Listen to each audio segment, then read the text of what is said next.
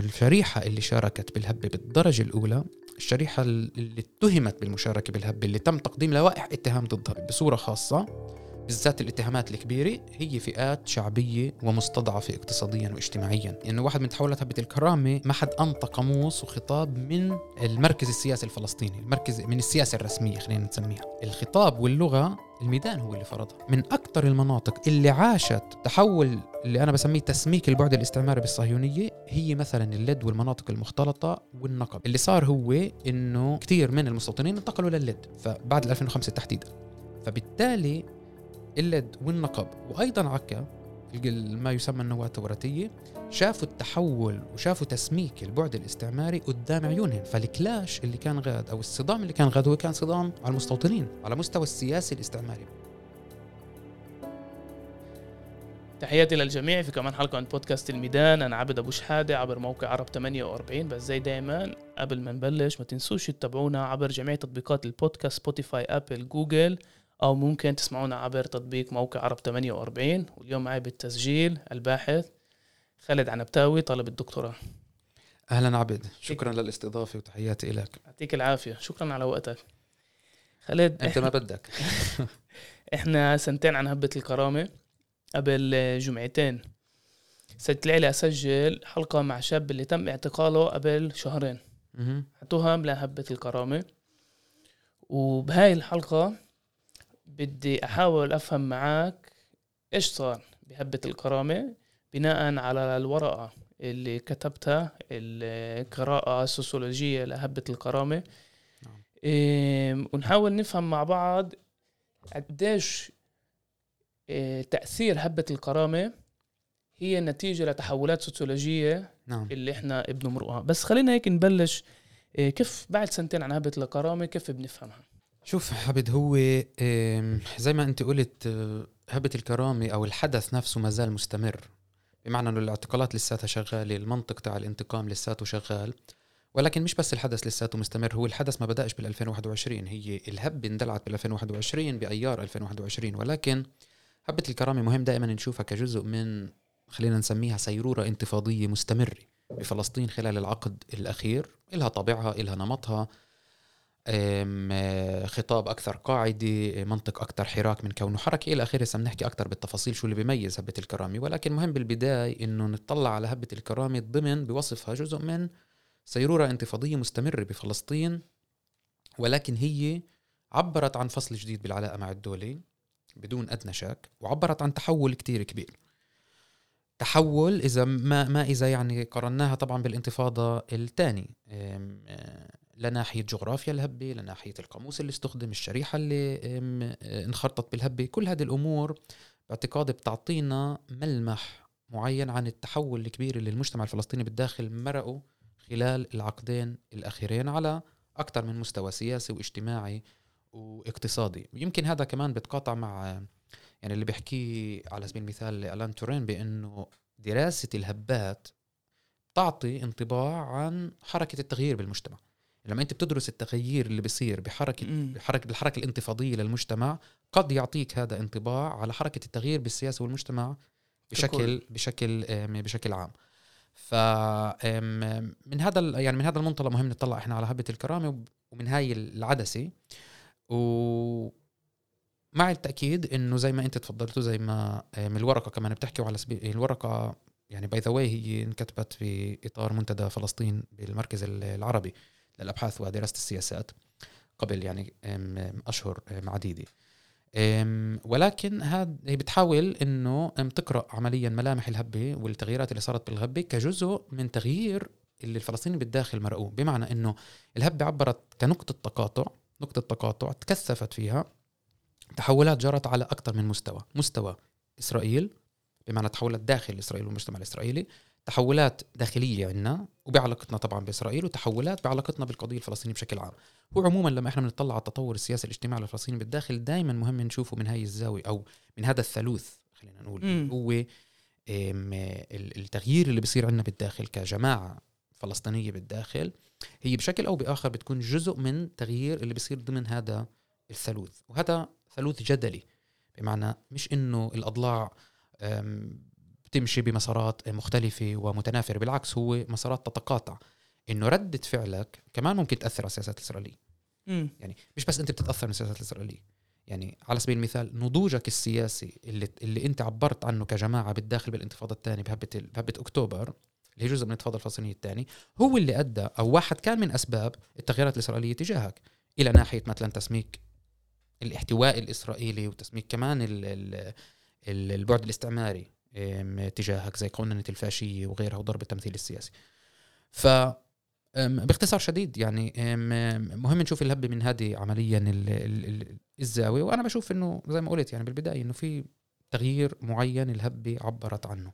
بعد سنتين عن هبة الكرامة، وكإنسان اللي بتابع كمان الإعلام العربي الفلسطيني وكمان الإعلام الإسرائيلي، لقيت شيء جدا مثير للاهتمام، أنه كيف الفلسطينيين بيقروا هبة الكرامة وكيف الإسرائيليين بيحاولوا يفسروا إيش صار للفلسطينيين، وتحديدا بالمدن الفلسطينية يافا، عكا، اللد، حيفا.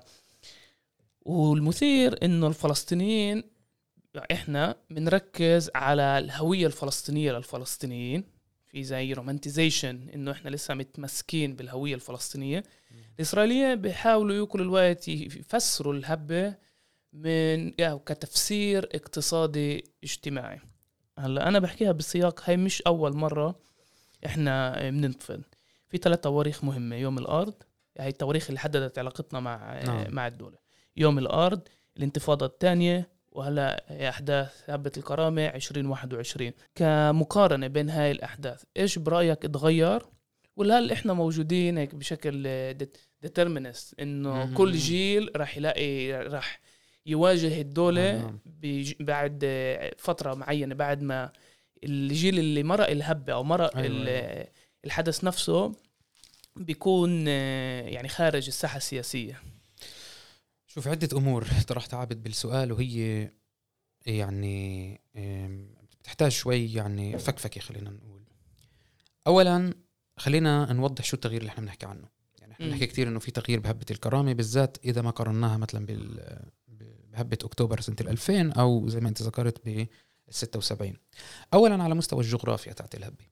جغرافيا الهبة احنا بنشوف انه في توسيع للرقعة الجغرافية تاعت الهبة، بمعنى إذا سنة 76 يوم الأرض بالتحديد كان تكثف بالجليل، الهبة أكتوبر تكثفت بالجليل والمثلث، يعني الشهداء سقطوا من الجليل والمثلث أو ارتقوا من الجليل والمثلث، 13 شهيد بهبة أكتوبر الانتفاضة الثانية.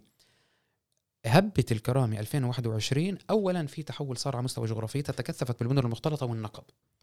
وأنا بعتقد مش بالصدفة بالمدن المختلطة والنقب، لأنه بهاي المناطق تكثفت التحولات الإسرائيلية الأخيرة اللي أكيد رح نحكي عليها، اللي رسمت ملامح الهبة. فأول تغيير بملامح الهبة هو جغرافيتها نوعا ما مختلفة. الثاني ومرتبط أيضا بالأول، قاموس الهبة.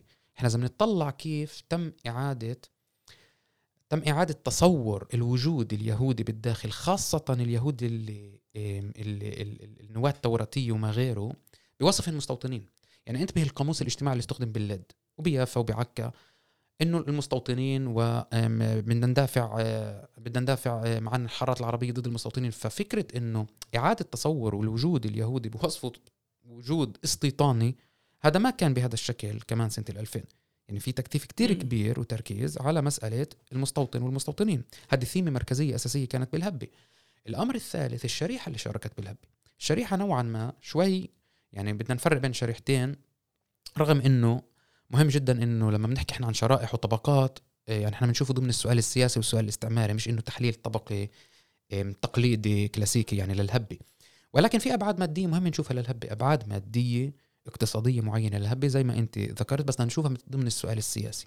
هذه الابعاد انا بقرأها من خلال اني بشوف انه الشريحة اللي شاركت بالهبة بالدرجة الاولى، الشريحة اللي اتهمت بالمشاركة بالهبة، اللي تم تقديم لوائح اتهام ضدها بصورة خاصة، بالذات الاتهامات الكبيرة، هي فئات شعبية ومستضعفة اقتصاديا واجتماعيا ومهمشة اجتماعيا. يعني مستضعفة اقتصاديا ومهمشة اجتماعيا، وخاصة موجودة بالمناطق المختلطة، مناطق المدن المختلطة. احنا بنقول المدن المختلطة هي المدن الفلسطينية اللي صفت مدن مختلطة، وبالنقب. هذا ما بيقول انه الطبقه الوسطى ما شاركت، هي شاركت طبعا باضراب الكرامه، وشاركت كمان انتاج قاموس عن الهبه، وبالبداية كانت جزء من اللي دعوا للمظاهرات. ولكن إذا أنا باجي بطلع على تحليل مادي خلينا نقول لل 400 متهم اللي تم تقديم لوائح اتهام ضدهم، بحكيش على 3000 معتقل، بتعرف في 3000 معتقل تم اعتقالهم، بس في قريب ال 400 ل 500 شخص عربي فلسطيني بالداخل تم تقديم لائحة اتهام ضده. إذا أنا باخذ تحليل مادي لإلهن أنا بشوف إنه تقريبا 50 أو 60% من هذه الشريحة تتلقى مثلا خدمات اجتماعية، ثلث هذه الشريحة أو 40% من هذه الشريحة على سبيل المثال هي لعائلات أحدية الوالدية، أو الأبو مش موجود أو الأم مش موجودة، بمعنى وفي كتير طبعا معطيات ما بدي أغرق قصة المشاهدين والمشاهدات بمعطيات، ولكن في نقدر نقول إنه الشريحة المستضعفة اقتصاديا ومهمش اجتماعيا كانت جزء مركزي وأساسي في مقدمة هذه الهبة. وأيضا نمط التحرك، إذا طلعنا على نمط التحرك بنشوفه نمط قاعدي، بمعنى إنه يعني bottom up مش top down، بمعنى إنه النمط سواء اللي أنتج القاموس، ما في حزب إجا أنتج قاموس الهبة، البيانات اللي طلعت يعني ما في زي كيف الانتفاضة الأولى إنه في بيان رقم 1 لجان الشعبية، بيان رقم 2، بيان رقم 3. إحنا بنشوف في بيانات طلعت أولا مجهولة المصادر زي بيان الكرامة والأمل اللي طلع بحيفا وبتوزع بمناطق مختلفة، وأنتج لغة للهبة، ما حد من فوق إجا أنتج لغة للهبة. هذا على مستوى اللغة ومستوى مستوى القاموس. أيضا على مستوى التحرك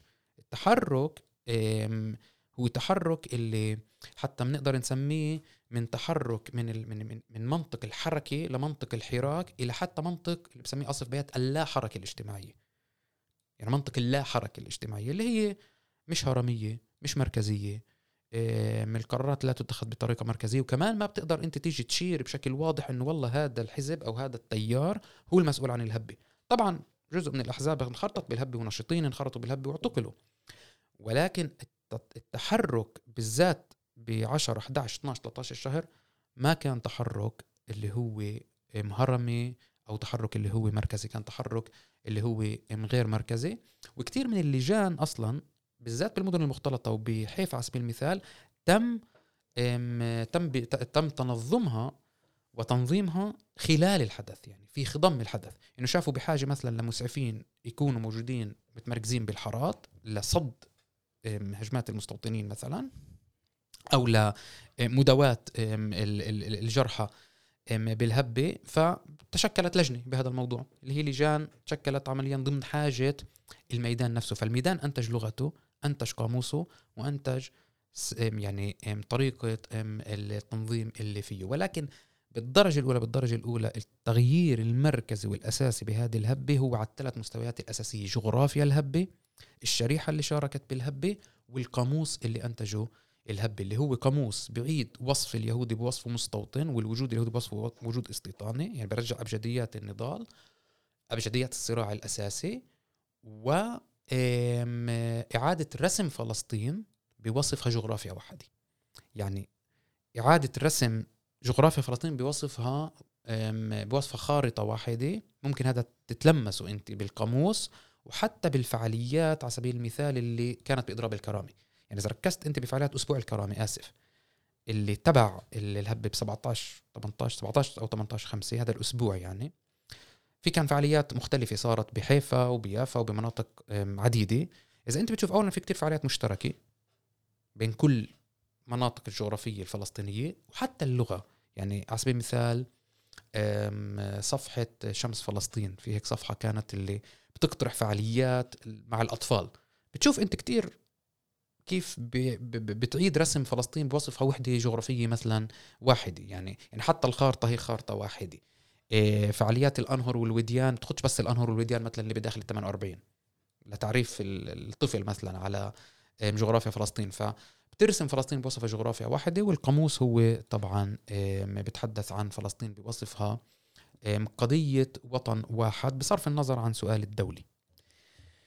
المثير اللي بتحكيه خالد إنه مع إنه فيش حزب سياسي أو فيش لجنة اللي بترتب أو رتبت النشاطات خلال هذيك الفترة، بس هلا كنت بتطلع على الفيديوهات اللي طلعت من كل المدن، يعني مش بس من داخل 48، كمان يعني في القدس والمدن في الضفة. تنبه إنه الشباب صارت تشبه بعض كمان بتصرفاتها، يعني كيف نزلوا على الميدان وكمان بالشكل، يعني اللون الأسود إله دور. هل باعتقادك هاي بتعكس شريحة معينة اجتماعية اللي مع انه فيش عندها القاموس السياسي او ما كان لهاش القاموس السياسي بنفس الفترة، بس بسبب التغيرات السياسية والاجتماعية اتحولت لشريحة مع انه فيش حدا بنظمها اللي بتتصرف بشكل متقاطع بين بعض؟ انت بتتحدث عن الشريحة اللي شاركت بالهبة تحديدا بالداخل الفلسطيني، ولا انه بشكل عام بالعالم يعني؟ لا تحديدا بالداخل الفلسطيني. طبعا يعني جزء من هذه الشريحة زي ما قلت، يعني جزء من هذا اللي انت طرحته عبد هو جزء من التغيير اللي صار على اكثر من مستوى، وهذا مهم احنا نفوت عليه ون يعني زي نقشر طبقاته لنشوف على اي تحولات احنا قاعدين عم نحكي. اللي جزء منها هي محليه، جزء منها عالميه، جزء منها عربيه كمان، يعني جزء منها اقليميه. زي ما قلنا التغييرات اللي بتصير على مستوى الداخل هي مش معزوله عن السياق، سواء السياق المحلي الاسرائيلي او السياق الفلسطيني او السياق العربي والسياق العالمي. بالعالم بالعموم يعني جوابا على سؤالك مباشره، في توجه زي ما قلت انا بنمط الحركي اللا حركي، بنمط الانتقال من الحركه المنظمه الحزبيه الى نمط الحراك اللي هو ما له قائد واضح، اللي هو ما له لغه واضحه، واللغه تاعته الميدان هو عمليا اللي بيفرضها. هذا مش معناته انه هو ضد الاحزاب، هذا مش معناته انه هو ضد الحزبيه، ولكن طريقه التنظم، طريقه الحركة، العلاقة مع المركز السياسي، كل هذه الأمور مختلفة عما كانت قبل. يعني لما أنت بتقابل الناس اللي شاركوا بهبة أكتوبر مثلا على سبيل المثال، بتشوف أنت إنه كان في مثلا يعني إضرابات بتم الإعلان عنها من قبل لجنة المتابعة، بتشوف أنت في اجتماعات دورية كانت لجنة المتابعة لمتابعة يومية للأحداث اللي بتصير. حتى رمزيا إذا أنت تطلع على الإضراب اللي كان بهبة أكتوبر، الإضراب فتح الهبة، بمعنى أنه بين قوسين المركز السياسي بين قوسين فتح الهبة، وإن كان يعني زي ما قال لي قائد حتى لو ما علناش الإضراب الناس كانت رح تنزل، ولكن حتى على مستوى الصورة لجنة المتابعة أعلنت الإضراب ومن ثم صارت الهبة بالداخل. هذا بقولش أنه لجنة المتابعة هي اللي أدت للهبة طبعا، يعني هبة أكتوبر، ولكن بحالة هبة 2021 هبة الكرامة الإضراب أغلق الهبة إذا بتتذكر، يعني الإضراب إجا بعد الهبة. يعني الهبة بدأت شهر 10 11 12 5 والإضراب إجا لاحق وتابع على الهبة. بهذا المعنى إحنا بنحكي على التغيير بمفهوم التنظم أو التغيير بطريقة التنظم السياسي والاجتماعي الجديد. ولكن عودي على سؤال التحولات، شو التحولات الإسرائيلية والاجتماعية الداخلية فينا اللي أدت لهاي الملامح اللي احنا ذكرناها؟ ملامح على تغيير على مستوى جغرافيا الهبة وقاموس الهبة وطريقة التنظم والشريحة اللي شاركت فيها. هنا احنا مهم نشوف التغيير على مستوى إسرائيل والتغيير الداخلي عندنا. التغيير على مستوى إسرائيل هو تغيير باتجاه انه خلال 20 سنة الأخيرة، وجزء منه كرد فعل على الانتفاضة الفلسطينية الثانية، يعني جزء منه على النضوج السياسي اللي عبرت عنه الجماهير الفلسطينية والجماعة الفلسطينية بالداخل بانخراطها بهبة أكتوبر 2000، إسرائيل سمكت بعدين بالصهيونية أو الصهيونية، وإسرائيل سمكت بعدين بالمركبات الأساسية تاعنا، يعني بالدي إن إيه الصهيوني. غلظت من البعد الاستعماري ومن البعد النيوليبرالي بنفس الوقت، بمعنى إنه من جهة الضبط السياسي زاد، قتل المساحات الجماعية الفلسطينية زادت، الملاحقة السياسية زادت، ولكن سلة الاحتواء الاقتصادي كمان زادت كجزء من توصيات لجنة أور ولجنة لبيد لاحتواء الفلسطينيين بالداخل. فمن جهة سلة الاحتواء الاقتصادي زادت، وهنا بنشوف احنا مشاريع اقتصادية كتيرة اللي عمليا تم اقتراحها على المجتمع الفلسطيني خاصة من بعد 2007. لازم تتذكر انت بال2007 كان في خطاب لأولمرت اللي فيه قال، وكأنه اعتبر انه خطاب يعني غير مسبوق، انه لأول مرة رئيس حكومي بيعترف بالتمييز العنصري ضد الفلسطينيين بالداخل. هذا كان تقريبا بال 2007، وتم إنشاء سلطة التطوير الاجتماعي والاقتصادي. بال 2009 دخلت إسرائيل و2010 دخلت على منظمة الOACD.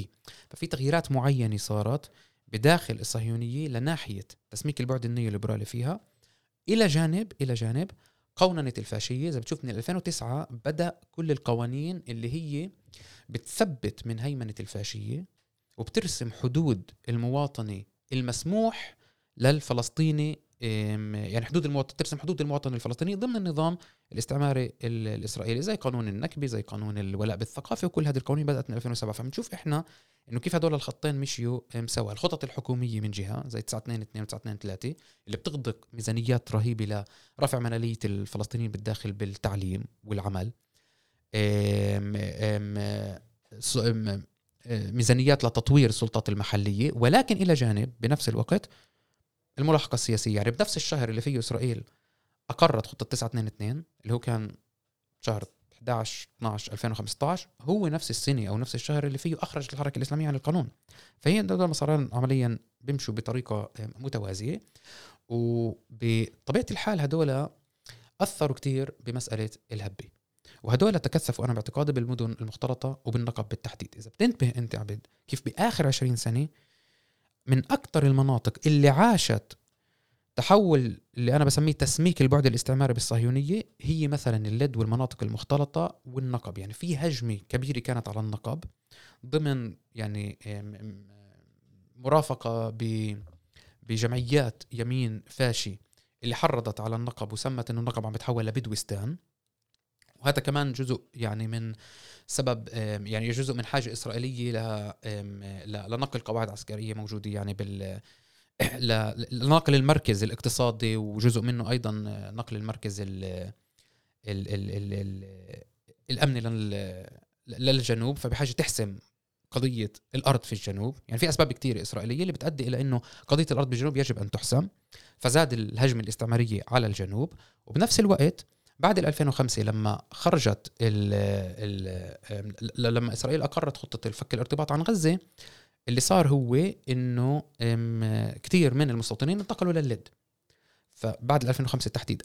فبالتالي اللد والنقب وأيضا عكا ما يسمى النواة التوراتية شافوا التحول وشافوا تسميك البعد الاستعماري قدام عيونهم. فالكلاش اللي كان غاد أو الصدام اللي كان غاد هو كان صدام مع المستوطنين، لأن هذا على مستوى السياسي الاستعماري. بس أيضا ما بدنا نغفل إنه زي ما قلنا في تحول آخر تاني بإسرائيل، هو تحول نحو زيادة أو توسيع سلة الاحتواء الاقتصادي.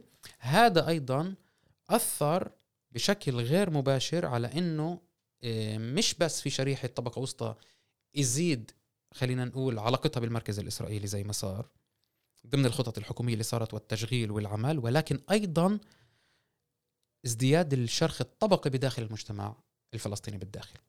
يعني إذا بدي أنطي مثال عليه وفيه أنا بنهي بهذه الجزئية على كيف اشتغلت يعني كيف اشتغل التحول الاقتصادي. من جهة التحول الاقتصادي زاد من سلة الاحتواء وزاد من ربط شرائح معينة بالمركز الإسرائيلي. على سبيل المثال إذا بدنا ننطي مثال، يعني ننطي شوية معطيات بهذا الموضوع، إذا كان نسبة العرب بالقطاع الحكومي بالسنة 2000 4.8، احنا بنحكي اليوم 13.8 تقريبا. إذا نسبة الرخص اللي كانت رخص المهنة الطبية على سبيل المثال اللي كانت تصدر للعرب، خلينا نقول 16% من الرخص اللي صدرت العرب كانت سنة 2000، اليوم احنا بنحكي على تقريبا 47%.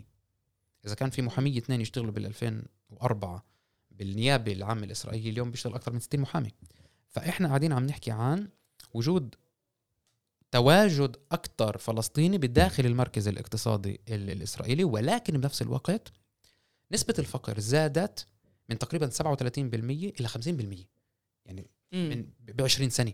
فهتشو بقول لك؟ بقول لك إنه صح في شريحة استفادت أكثر من هذه التحولات، بين قوسين استفادت أكثر، ولكن في شريحة اللي انطحنت أكثر بهذه التحولات. يعني إذا كان الهدف الإسرائيلي، أنا بقول الهدف الإسرائيلي مش معناته إنه هذا اللي صار، إنه تزيد سلة الاحتواء لتربط شريحة كبيرة فلسطينية مصلحيا بالمواطن الإسرائيلي وبالتالي ترفع كلفة النضال عندها. إذا هذا كان هو السبب، إذا هذا كان واحد من المطالبات الإسرائيلية، بالمقابل بين قوسين بنفس المنطقة الإسرائيلية هي أخفضت كلفة النضال عند ناس تانيين اللي عمليا انطحنوا بالتحولات هذه النيوليبرالية. سواء بدنا نكون كتير احنا حذرين كمان عبيد، انه هذا مش معناته انه الشرائح اللي بتشتغل بالمركز الإسرائيلي هي بالضرورة تتأسرل، لانه احنا شفنا انه جزء كبير من هذه الشرائح سؤالها السياسي لساته مفتوح، يعني لسه هي مش تبكي مع السؤال السياسي ولسه بدها بتعبر عن حالها وبتعرف حالها كشريحة فلسطينية، وشاركت بإضراب الكرامة وشاركت بهبة الكرامة، جزء على الأقل منها. طبعا جزء منها تأثر أكيد، بس أنا اللي بقوله إنه يعني هذا دائما أنا بحب أكون حذر بهذا الموضوع، إنه مش دائما إذا إسرائيل حبت أو إسرائيل كانت بدها تجذب هاي الشريحة لا تربطها أكتر مصلحيا بالمواطنة، وفي شريحة منها ارتبطت مصلحيا بالمواطنة الإسرائيلية، هذا مش معناته إنه بالضرورة تأثرت بالوعي. هذا مهم دايما نشوفه. خالد، بدي أرجع معك سنتين وأشاركك بتجربتي الشخصية بإيش صار بيافا. إحنا بنحكي على آخر أيام رمضان، يعني كان 27 رمضان 28 رمضان، لا قبل 25 رمضان، يعني قبل ليلة القدر. وكانت أحداث اللي كانت تتراكم، كمان بشيخ جراح، وكمان في مسجد الأقصى، وكمان في باب العمود.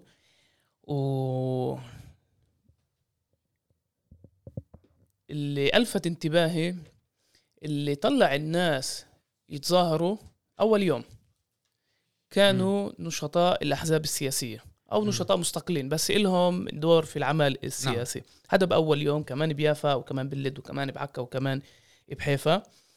بس اللي صار بعد أول يوم خرج من سيطرة هاي الشريحة اللي دائما بتتظاهر، وبتتظاهر يعني بالطريقة التقليدية. يعني بيافا مثلا بنوقف عند دوار الساعة أو بجنينة الغزاز وبنرفع علم فلسطين، وعادة كمان عدد الناس اللي بتشارك بتكون كتير محدودة، يعني 40-50. وبأول يوم بيافا بتخيل كانوا متوقعين يكونوا 50-60 شخص، وصلوا 300. وبأول ساعات المظاهرة البوليس بلش يرمي قنابل صوت ويستعمل المطاط ضد المتظاهرين. هاي التقاطعات الاجتماعية والاقتصادية اللي بتحكي عليها يعني بتدل شغلتين، انه من ناحية واحدة الشريحة الطبقة الوسطى انه لسه إلها دور سياسي مركزي بتحريك الجماهير، بس من ناحية تانية الشريحة مستضعفة اللي ذكرتهم اللي انطحنوا من السياسات النيوليبرالية. نعم. يعني ورجت انه في إلها بعد، يعني كيف اوصفه، يعني في فردية بتعيدها حالها عندي بالبودكاست، انه الفلسطينيين في الداخل بغض النظر كيف بعرفوا عن حالهم، بغض النظر القاموس السياسي اللي بيستخدموه بينهم بين حالهم، بحسوا انه في مؤسسة اللي بتشتغل ضدهم. طبعا. اوكي، هلا هاي الشريحة باعتقادك لأي بعد متأثرة من الطبقة الوسطى والقاموس السياسي اللي عادة اللي بشكله هي الأحزاب السياسية والنشطاء السياسيين. شوف هو عبد، أنت يعني لمست نقطة جدا مهمة وجوهرية، وهي أولا يعني من الأشياء اللي طرحتها بتبين إنه إحنا بنحكي عن هبة عابرة للطبقات. هذا أولا، يعني في انخراط للطبقة الوسطى وفي انخراط للطبقات كمان المهمشة. طبعا كل هذه المصطلحات مهم جدا دائما عبد، احنا نخضعها على النقد، لأنه ساعة بتحكي عن طبقة وسطى حقيقية لما ما عندكش سيادي، ما عندكش دولي، ما عندكش رأس مال فلسطيني، فبالتالي على هامش رأس المال الفلسطيني ما في بروليتاريا فلسطينية بتتطور، لأنه ما في اقتصاد فلسطيني بالداخل، فبتناش نفوت كتير بس باعتقادي لما بنقول نقد، ولكن في ملمح مالها طبقة وسطى، خلينا نسميها الطبقة الوسطى الجديدة، هذه اللي هي على هامش الاقتصاد الإسرائيلي بالمشهد الثقافي أو مش بالمشهد الاقتصادي. طبعا ثقافيا على المشهد الثقافي اللي هي أكتر انجاج مع السؤال الفلسطيني، لتبني يعني ثقافة بديلة عن الثقافة المؤثرة للقائم. بهبة الكرامة الأخيرة إحنا منشوف كيف إنه التناقض، يعني التناقضات بداخل السياسات الإسرائيلية هي اللي بتخلي تقريبا كل الشرائح تشترك فيها، وهذا عمليا الرد على اللي أنت طرحته قبل شوي، ما كانش في يمكن ما طرقتلوش بالجواب، قضية التفسيرات الإسرائيلية الاقتصادية لمشاركة العرب بالهبة، مشاركة الطبقة المستضعفة خلينا نقول بالهبة. اللي مهم جدا احنا نواجه هذا التوجه. ليه مهم نواجهه؟ لأنه في مصلحة معرفية ومصلحة يعني بين قوسين معيارية للباحثين الإسرائيليين بالذات بالمراكز اليمنية لحتى يوصفوا الهبة بوصفها هبة ناس مستضعفين، فإذا أنت بتعطيهم شوية ميزانيات بتصيرش في هبة. ولكن مهم جدا إنه بهذا الصدد إحنا نقول إنه حتى لو في تفسير مادي للهبة، وفي تفسير مادي للهبة إنه الطبقة النيوليبرالية الطبقة اللي بين قوسين انطحنت من هذه السياسات عبرت عن هواجسها الاجتماعية والاقتصادية تعبير سياسي. يعني هاي الشريحة اللي هي الشريحة المستضعفة ما عبرت عن هواجسها الاجتماعية والاقتصادية تعبير إسرائيلي، عبرت عليه تعبير فلسطيني، بمعنى ما دورت على شريك لإلها بداخل المجتمع الإسرائيلي اللي مطحون زيها مثل الإثيوبيين أو غيره وعملت مظاهرات مشتركة معه، لا نزلت بالشارع على قضية، اشتبكت مع قضية الأقصى، مع قضية اقتحامات الأقصى، مع قضية الشيخ جراح، أي مع سؤال سياسي. فإحنا حتى لما بنشوف التحولات الاقتصادية، لما بنشوف البعد الاقتصادي للهب إحنا بنشوفه من ضمن السؤال السياسي، هذا فيما يتعلق بالشريحة المستضعفة. الطبقة الوسطى، هذا بيجيبنا لنقطة تانية. الطبقة الوسطى حتى لو انخرطت بالاقتصاد الإسرائيلي، طبعا جزء كبير منها الانخراط بالمركز الإسرائيلي، بالمركز الاقتصاد الإسرائيلي، واللي هو بيكون على هامش الاقتصاد عادة، يعني هذا مهم دائما احنا نشوفه. طبعا في قسم منها نتيجة عدم وجود مشروع وطني فلسطيني، ونتيجة يعني كتير يعني أسباب يعني أخرى، أكيد جزء منها بيأثر على يعني بتحول لأسرى اللي بالوعي، ولكن الشريحة الأكبر ما بتحول لأسرى اللي بالوعي، وهذا مش بس لأنه هن نفسهم فلسطينيين، لأنه مشروع الأسرلي غير ممكن يكون كامل. يعني مشروع الأسرلي، مشروع الاندماج مستحيل يكون كامل. مشروع الاندماج دائما بده يكون اندماج فردي. أولا هو بتطلع عليك كفرد، بتطلعش عليك كجماعة، فبالتالي الاندماج ما بيكون اندماج جماعي. واثنين مش ممكن يكون كامل لأنه ما في أسرلي كاملة بالداخل. الأسرلي الكاملة، الهوية الإسرائيلية الكاملة، هي الهوية الإسرائيلية اليهودية، وهذا نتيجة يعني تناقض داخل، خلينا نسميها داخل البنية الصهيونية، البنية الأساسية الصهيونية، وهي التطابق القائم بين مفهوم الأمة ومفهوم الدين ومفهوم القومية. في تطابق اللي هو أنت بالدين يهودي، فبالقومية يهودي، فبالأمة يهودية، فبالتالي ما في هوية، ما في أمة إسرائيلية وما في هوية إسرائيلية اللي معروضة على الفلسطينيين بالداخل، تكون هوية مبتورة. فبالتالي الطبقة الوسطى، فبالتالي الاندماج مستحيل يكون اندماج كامل. دائما الاندماج رح يوصل لسقف معين يصطدم بحائط العنصرية الإسرائيلية، لأنه إسرائيل عنصرية إلى درجة اللي مش ممكن أنت تقبل فيك حتى كفرد، إذا أنت مش يهودي مش ممكن تقبل فيك حتى كفرد بصورة كاملة. فهذا من هذا التناقض يعني من داخل السياسات الإسرائيلية احنا بنشوف كيف في نفس السياسات اللي بتحاول تنتج احتوائها بتنتج أدوات بالتناقض فيها أدوات مقاومتها أيضا كمان. الأمر الثاني إنه الطبقة بالنهاية المطاف، الطبقة الوسطى كمان بتسأل على مكانتها السياسية، يعني بالذات لما يكون الإنسان مرتاح نوعا ما اقتصاديا وكذا، سؤال المكان السياسي بيكونش غائب عنه، وسؤال المكان السياسي هذا بالضرورة إنه يشتبك بالسؤال السياسي. يعني لما أنت بتسأل عن مكانتك السياسية بدك تشتبك مع عنصرية الدولة، مع الطابع الاستعماري للدولة،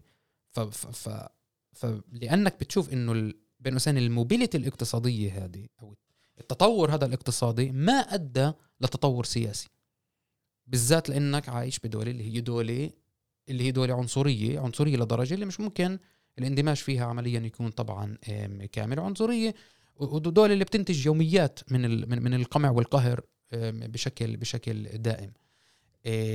فلهاي الأسباب انت ممكن تشوف كيف انه من داخل السياسات الإسرائيلية كيف في تناقضات بداخل هذه السياسات اللي بتخلي الطبقة الوسطى بين قوسين وبتخلي الشرائح المستضعفة بين قوسين مرتبطين بالسؤال السياسي ومرتبطين بالسؤال الفلسطيني بسبب السياسات الإسرائيلية، وليس فقط بسبب النضوج الوطني العام تاعنا، لأنه طبعا في سبب ذاتي، احنا بنحكي كثير عن إسرائيل بس في سبب ذاتي اللي هو له علاقة بأنه النخبة الفلسطينية بتكون أنضج أكتر مع يعني الأحزاب السياسية أدت دور كتير يعني رهيب برفع الوعي الوطني الفلسطيني. فمش بس السياسات الإسرائيلية، مش بس تناقضات سياسات الإسرائيلية اللي بتخلي إنه الوعي الفلسطيني يضل موجود، لا أيضا يعني الفاعلية السياسية بتاعتنا كحركات وأحزاب والإرث الوطني الكبير يعني للشعب الفلسطيني. لا بدون أدنى شك في ايجنسي فلسطينية اللي بتترجم تتطور كمان خلال السنين. بدي ارجع معك لسنة 2020 الانتخابات الثالثة. نعم. القائمة المشتركة بتطلع من 13 مقعد ل 15 مقعد، انجاز تاريخي يعني بعد المقاعد وبعدد الفلسطينيين اللي بيشاركوا بالانتخابات وبصوتوا للأحزاب العربية. مقابلة لأيمن عودة لنخم برنيع بجريدة يدعوت أخرونوت، بقول ممكن نحكي على الائتلاف. تمام، طبعا حط شروط يعني كيف يعني بأي سيناريو ممكن يفوت الائتلاف. ونخلق وكأنه وهم إنه هلأ مع 15 مقعد في البرلمان ممكن الفلسطينيين في الداخل يكون عندهم قوة سياسية حقيقية اللي ممكن تترجم في أرض الواقع. تمام، بس إذا برجع معك لأجواء قبل الانتفاضة الثانية، الأحزاب العربية كمان بديك الفترة كنت ممكن يعني تصوت لرئيس الحكومة ولا الحزب السياسي منفصل، مش زي اليوم. الأحزاب العربية دعمت براك، تمام، وكانت فترة أوسلو وما بعد أوسلو، وكمان كانت أوفوريا، كأنه في أجواء إيجابية جاء علينا. بس إذا برجع كمان ليوم الأرض بال75 ببلش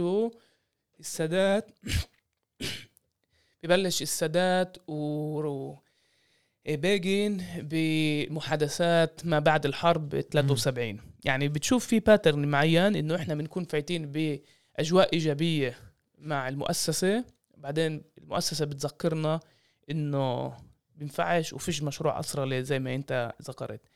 في مشروع أسرى الكامل، في أسرى بس مبتورة.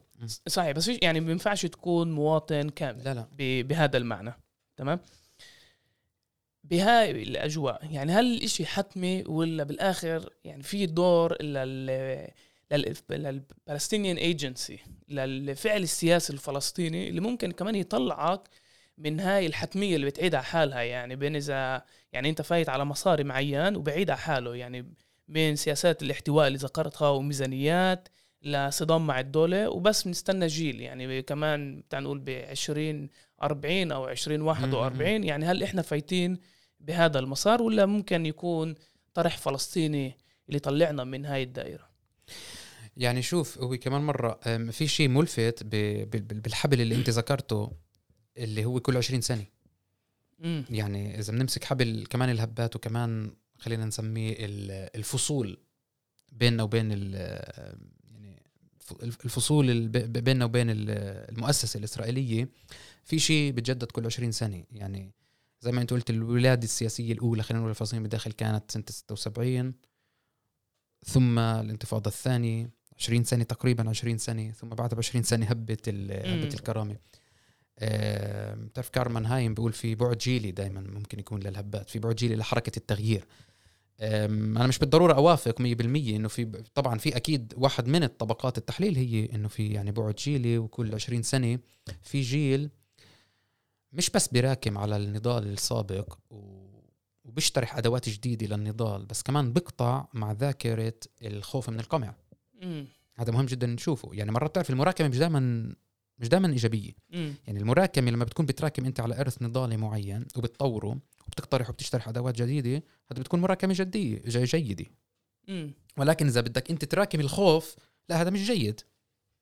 يعني وهذا كمان يعني بخلينا نشوف ليش كمان كل يعني 20 سنة، يعني كل 20 سنة في جيل اللي براكم على النضال السابق وبيشترح أدوات جديدة، بس كمان نوعا ما بكسر مع الخوف اللي بكسر مع حاجز الخوف اللي نوعا ما سياسات القمع الإسرائيلية واجهت فيه الهبات هذه المختلفة.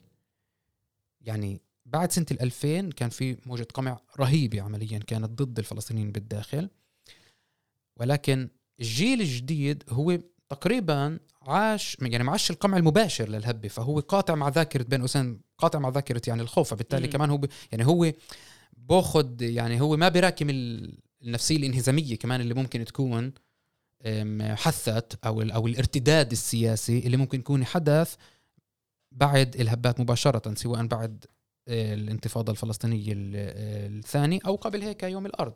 في يوم الأرض يعني الإضراب يعني تتجرأت العرب بالداخل لحتى تعلن يوم الأرض، تعلن إضراب مجددا، كان بس بمجزرة صبر وشتيلة يعني ب 83 يعني، وكان في رفض تقريبا بهديك الفترة لإعلان إضرابات، خاصة حتى عند الحزب الشيوعي يعني كان رافض يعني إضرابات في هديك الوقت وغيره طبعا.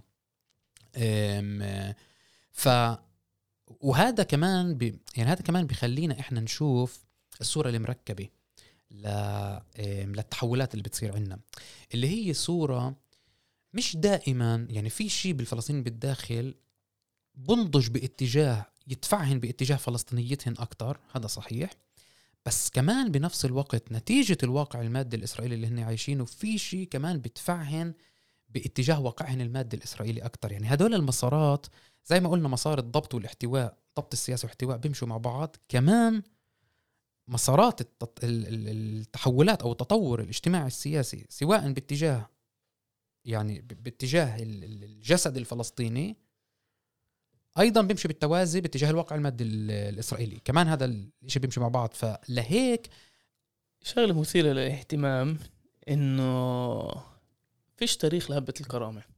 يعني زي ما بقول لك أنه يوم إحنا بنذكر فيه يوم الأرض أو الانتفاضة الثانية وهبة أكتوبر نعرف ومتفقين على تواريخ معينة، لهبة الكرامة فيش تاريخ.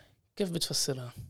يعني أنا بفسرها إنه هذا مرتبط ب زي ما ذكرت بالبداية، إنه واحد من تحولات هبة الكرامة إنه ما في خطاب، ما حد أنطق قاموس وخطاب من المركز السياسي الفلسطيني، المركز من السياسة الرسمية خلينا نسميها. الخطاب واللغة الميدان هو اللي فرضها زي ما ذكرنا، يعني طريقة التنظم، القاموس، اللغة طلعت من الميدان، طلعت من حركات شبابية عفوية، مش بالضرورة مؤسسة، مش بالضرورة منظمة. فبالتالي ما حد أجا أنطى من فوق زي ما قلت لغة لهذا الحراك. يعني السياسة الرسمية أو المركز السياسي الفلسطيني كان عاجز على أنه ينتج لها لغة وأنه يستثمر هذه الهبة، لأنه عاجز ولأنه في قصور بالمركز السياسي الفلسطيني. ما حد قاعد كمان لليوم قاعد عم بأرخ للهبة كيف لازم، أو قاعد عم بيستثمر بالحدث. وهذا بتعرف يعني هذا شبيه كمان كتير بأنه عموما الهبات اللي ما في مشروع سياسي فلسطيني يسقلها ويستثمرها باتجاه تسييسها بكتير مرات بتفلت من الذاكرة.